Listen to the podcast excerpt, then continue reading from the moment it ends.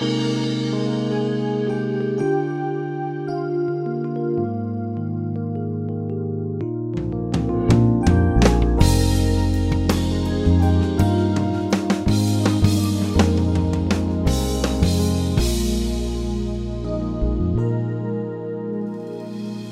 My name's Jon Redmond, and I'm the Associate Pastor at First Baptist Church in Pasadena, Texas. And I want to thank you for joining us today on Peace by Believing. And I'm praying that this program will be a real blessing to you.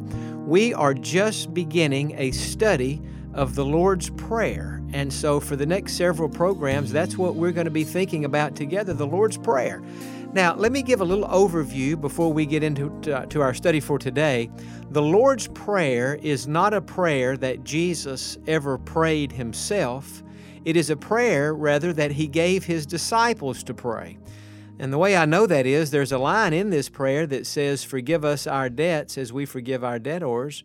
And Jesus had no debts to be forgiven of. He had no sins that needed to be forgiven. And so this was not a prayer that Jesus prayed, but it was a prayer he gave the disciples to pray. And so it is the Lord's Prayer in that sense. It is the prayer that he gave us to pray.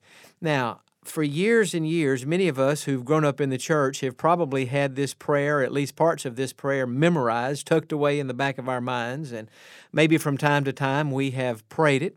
And I think that's a great thing to do. But I don't think Jesus ever actually gave this prayer. In fact, I know Jesus didn't give this prayer so that we would just mindlessly and thoughtlessly repeat this prayer from rote. Uh, no, Jesus gave this prayer as a model or as a guide, and it could form something of an outline for us in praying. Now, having said that, I think it's a fine thing to memorize the prayer, and I think it's a fine line, or a fine thing rather, to pray this prayer to God uh, line by line. But if we do it that way, we want to make sure that the prayer means something to us, that we're not just saying empty words, that we're not just using vain repetitions, because after all, Jesus taught against that.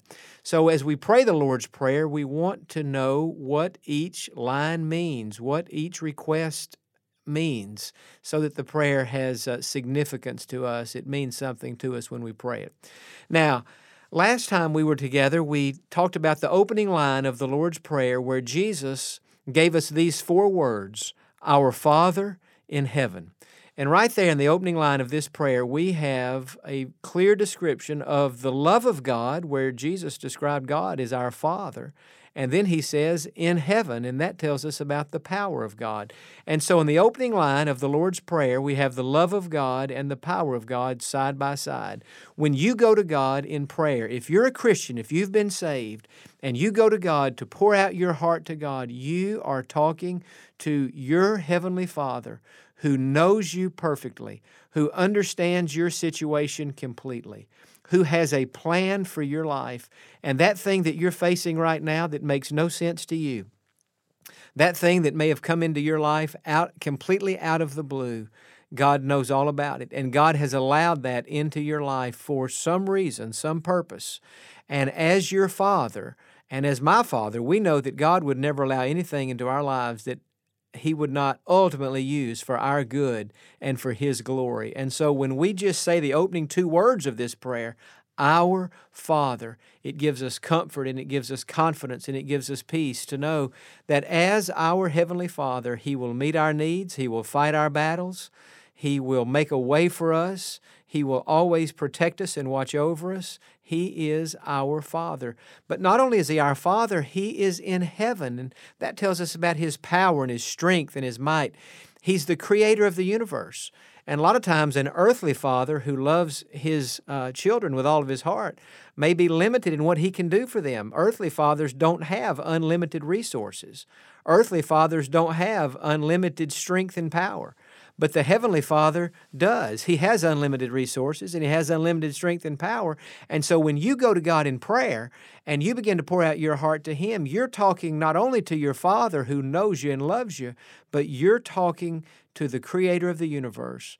The Bible says nothing is too hard for God that He can take the worst imaginable of situations and circumstances and find a way to turn those things around and bring indescribable good out of those things. And so when we pray, Our Father in heaven, that's what we should be thinking about the love of God and the power of God. Now, in today's study, we come to the second line, the second phrase, really, in the uh, in the Lord's Prayer, and it simply says this: "Hallowed be your name."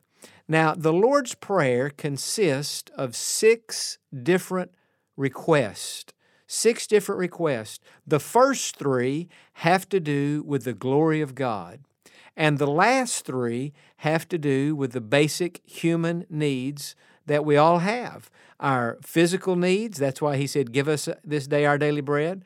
Our spiritual needs, as we talk about and ask God to forgive us of our debts. And uh, also the need we have to avoid uh, sin, as Jesus taught us to pray, and do not lead us into temptation, but deliver us from the evil one. So the last three requests have to do with us, our lives, physically and spiritually and emotionally and every other way. But the first three requests have to do with the glory of God. That those requests are the ones where Jesus taught us to pray, Hallowed be your name, your kingdom come, your will be done. So we want to begin our prayer time each day, whether we quote the Lord's Prayer or whether we use it as some kind of a guide or whether we just pray a completely different prayer. However, we pray, we, we want to let the Lord's Prayer teach us this much that we should always begin our prayer time by focusing on God and not on us. Focusing on the glory of God, the will of God, the plan of God, not on our own selfish desires and preferences and what we would like to see God do. There'll, there's certainly places, uh, there is a place in all of our praying to tell God what our desires are, what we would like to see Him to do, and to ask Him to, to give us what it is we think we need. But we don't start there. We start by focusing on God, His name, His kingdom, and His will. And so on today's program, we're thinking about that phrase, Hallowed be your name. It is the first request we find in the Lord's Prayer. And I would say, this request is probably the most difficult one to understand because, after all, how many of us use the word hallowed on a daily basis? Now, I bet you haven't said that word all day long. Unless you quoted the Lord's Prayer at breakfast this morning, I bet you have not said hallowed all day long. And so let's begin there. What does that word mean? Well, it's interesting. The Greek word hallowed comes from a word a Greek word, hagios, H A G I O S, and that word literally means holy, different, or separate. Holy, different, or separate. It's interesting in the Bible, we find, for example, that certain things are referred to with that word hagios. Certain things in Scripture are called holy. For example, the temple in Bible times was considered to be holy because the temple was different from all other buildings. Uh, the priest was considered to be holy because a priest was different from other uh, men, from other human beings. Not only that, we know that God's day is considered holy because God's day is different from all other days. And then God's name, here we find it Hallowed be your name.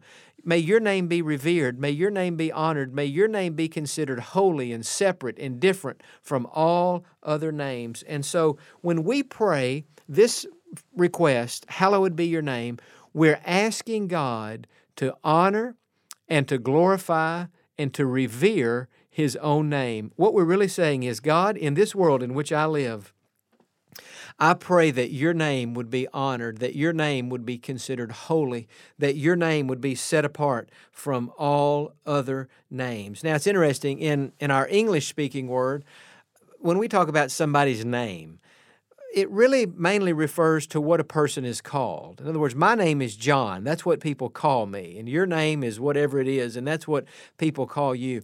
But in Hebrew thought, a person's name was more than just what they were called or what they went by.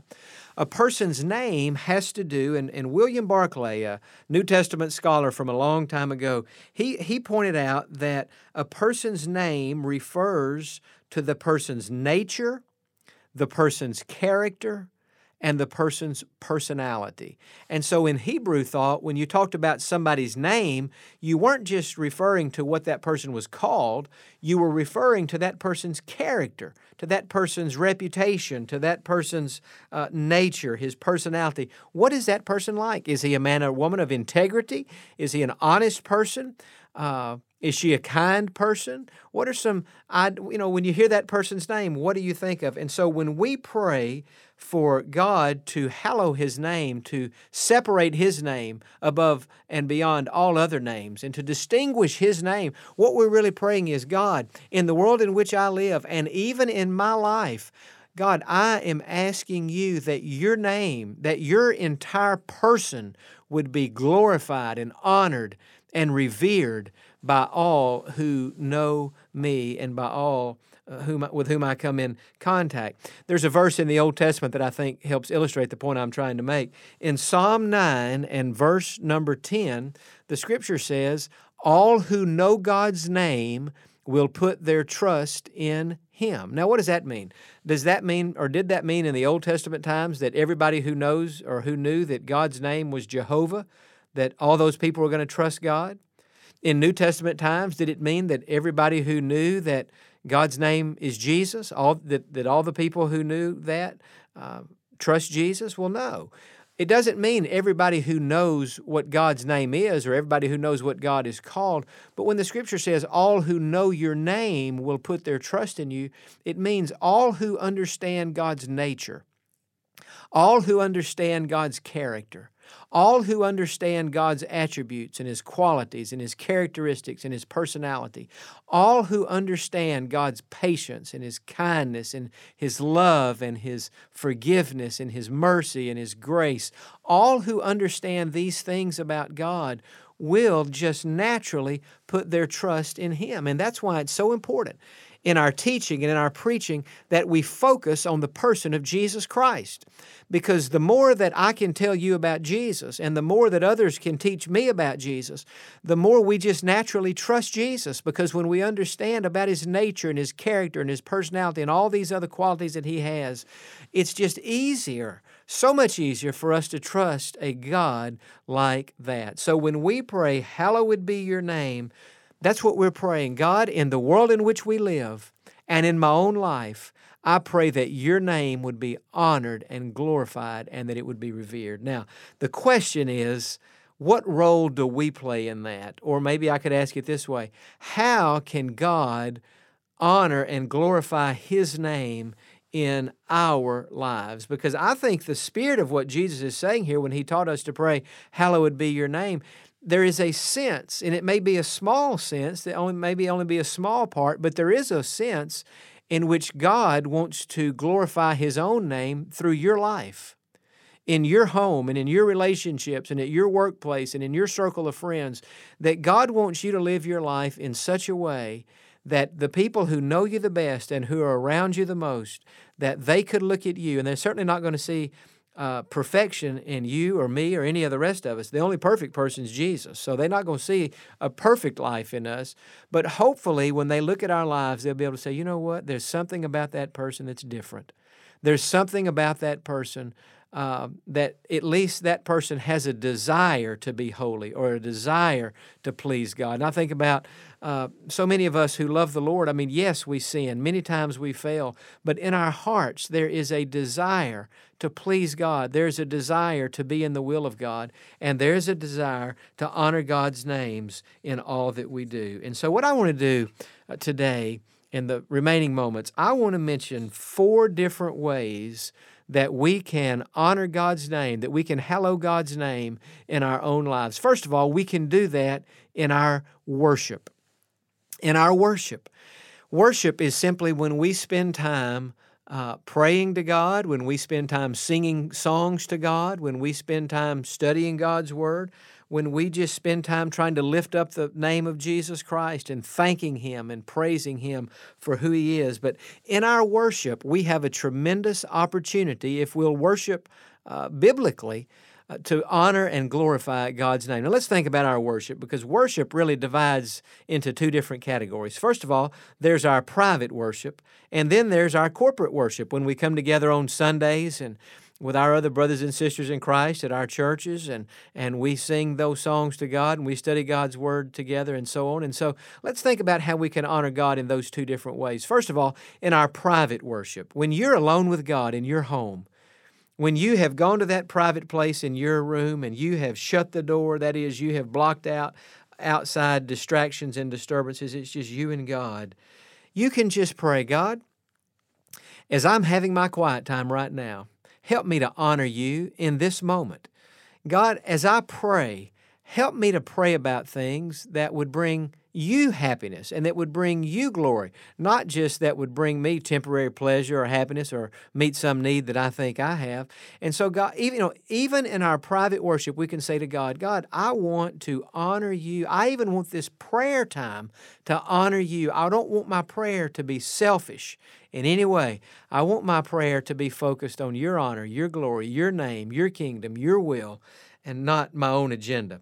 And in our corporate worship, we also have an opportunity to honor God. And this is something at our church in Pasadena at First Baptist that we, we probably don't emphasize it as, as, as well or as much as we should, but we do try to emphasize that the most significant thing about our church is not that we're a Baptist church, and uh, it's not that we have blended worship services. Some churches have traditional worship, some churches have contemporary. We kind of right in the middle a little bit. But that's not the important thing. The important thing in our church is the person of Jesus Christ. And I'm sure it's that way in your church too.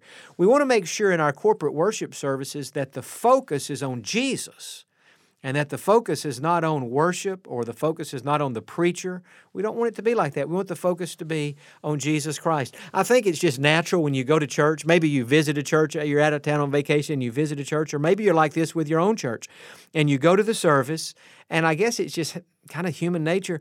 It's almost like we become evaluators of the worship service. And when we leave, we might say to whoever went with us, Well, did you like the music? Did you like the preaching?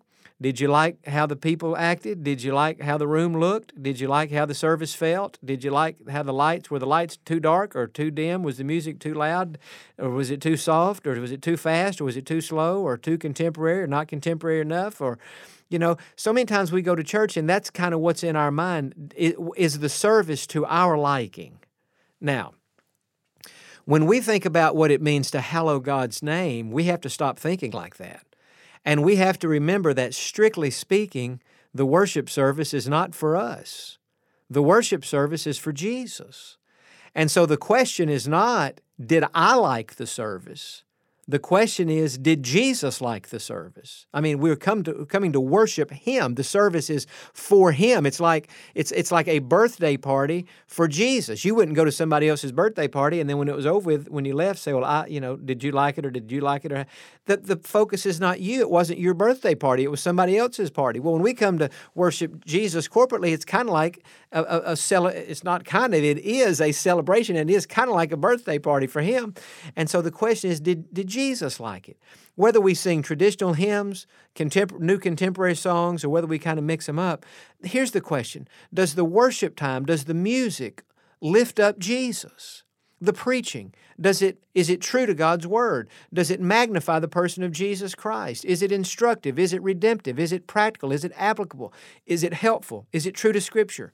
And so the question is not did I like it? It's does Jesus like it? Was he is he pleased and was he pleased with our most recent worship experience? We have an opportunity to honor God in our worship. And then we have an opportunity to honor God in our words. Our words have great power for good or for evil.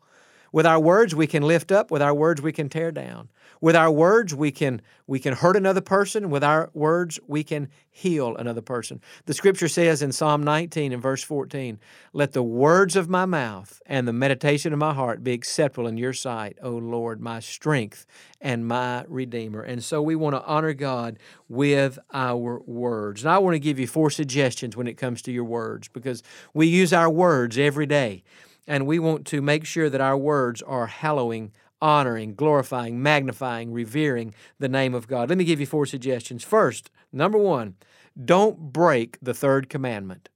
Don't break the third commandment. You say, Jon, what's the third commandment? Well, the third commandment says that we should uh, not take God's name in vain. And so we never want to use the name God or Jesus in any slang way. I would encourage you when you text somebody, don't text OMG because that's taking God's name uh, in vain. You may not even have thought about it, but it really is. It's using God's name in an irreverent way. And so we don't want to do that. We don't want to, to break the third commandment. We don't want to take God's name in vain. The second suggestion is don't break another person's spirit. The Bible says in Proverbs that reckless words pierce like a sword and they do. And you know, you can say something to somebody, some maybe in anger or frustration, and you say something that pierces that person or that that breaks that person's spirit. And a day later, you can go back and apologize, and that person will more than likely forgive you. But even though there's been forgiveness and there can always be reconciliation, the damage has been done and you have wounded that person. And so, yes, they'll forgive you, God will forgive you, and you move on and try not to do it again. But try your best not to break another person's spirit. Don't don't do anything that would hurt another person. My third suggestion when it comes to our words is let your words be soft, gentle, and sweet. Somebody has said we better make our words sweet because we might have to eat them. That is truth. Sometimes our words come right back around to us. But the scripture says a gentle answer turns away wrath, but a harsh word stirs up anger. And so let your words be gentle and soft and kind and loving and not harsh in any way. And then the fourth suggestion is uh, use your words to edify and to build up others. Look for positive, encouraging things that you can say to another person because, after all, other people are listening to our words, and so is God. And so we want our words to honor and glorify uh, the person of Jesus Christ and to make our Heavenly Father look good. So we can honor God, we can hallow His name in our worship, in our words, but also in our ways. You know, the scripture says even a child is known by his doings. It's true. You can tell what kind of a child you have. I think by the time that a child is four or five years of age, uh, probably before then, but certainly by then, that child's personality is kind of set. And you can kind of tell uh, what you're in for the at least to a large extent what you're in for the rest of the way. Even a child is known by his doings but so are adults. We are too. And i'm talking here about our attitudes not just our words but our body language. And how we treat people and things like that. So we want to make sure that our ways, we honor God not only in our worship and our words, but we want to honor God in our ways, not only in our in our personality and our th- those type things, but in the places we go, in the company we keep, in the TV shows that we watch, in the movies that we go to, in the way we spend our time. Is God honored in our business dealings, in our ways? Are we honest? Are we people of integrity? Do we do what we said we would do? Because if we don't, we dishonor God and if we do, we honor God. So look for ways at home, at work, at church, within the community, with your friends. Look for ways to honor God. And then the fourth way that we can hallow God's name is in our responses. In our responses. Adrian Rogers, a godly pastor who is in heaven now, once said this You can plan your actions, but you can't plan your reactions. Think about that. You can plan your actions, but you can't plan your reactions. In other words, when somebody is rude to you or somebody is unkind to you, if you want to know what is really in your heart, watch how you respond.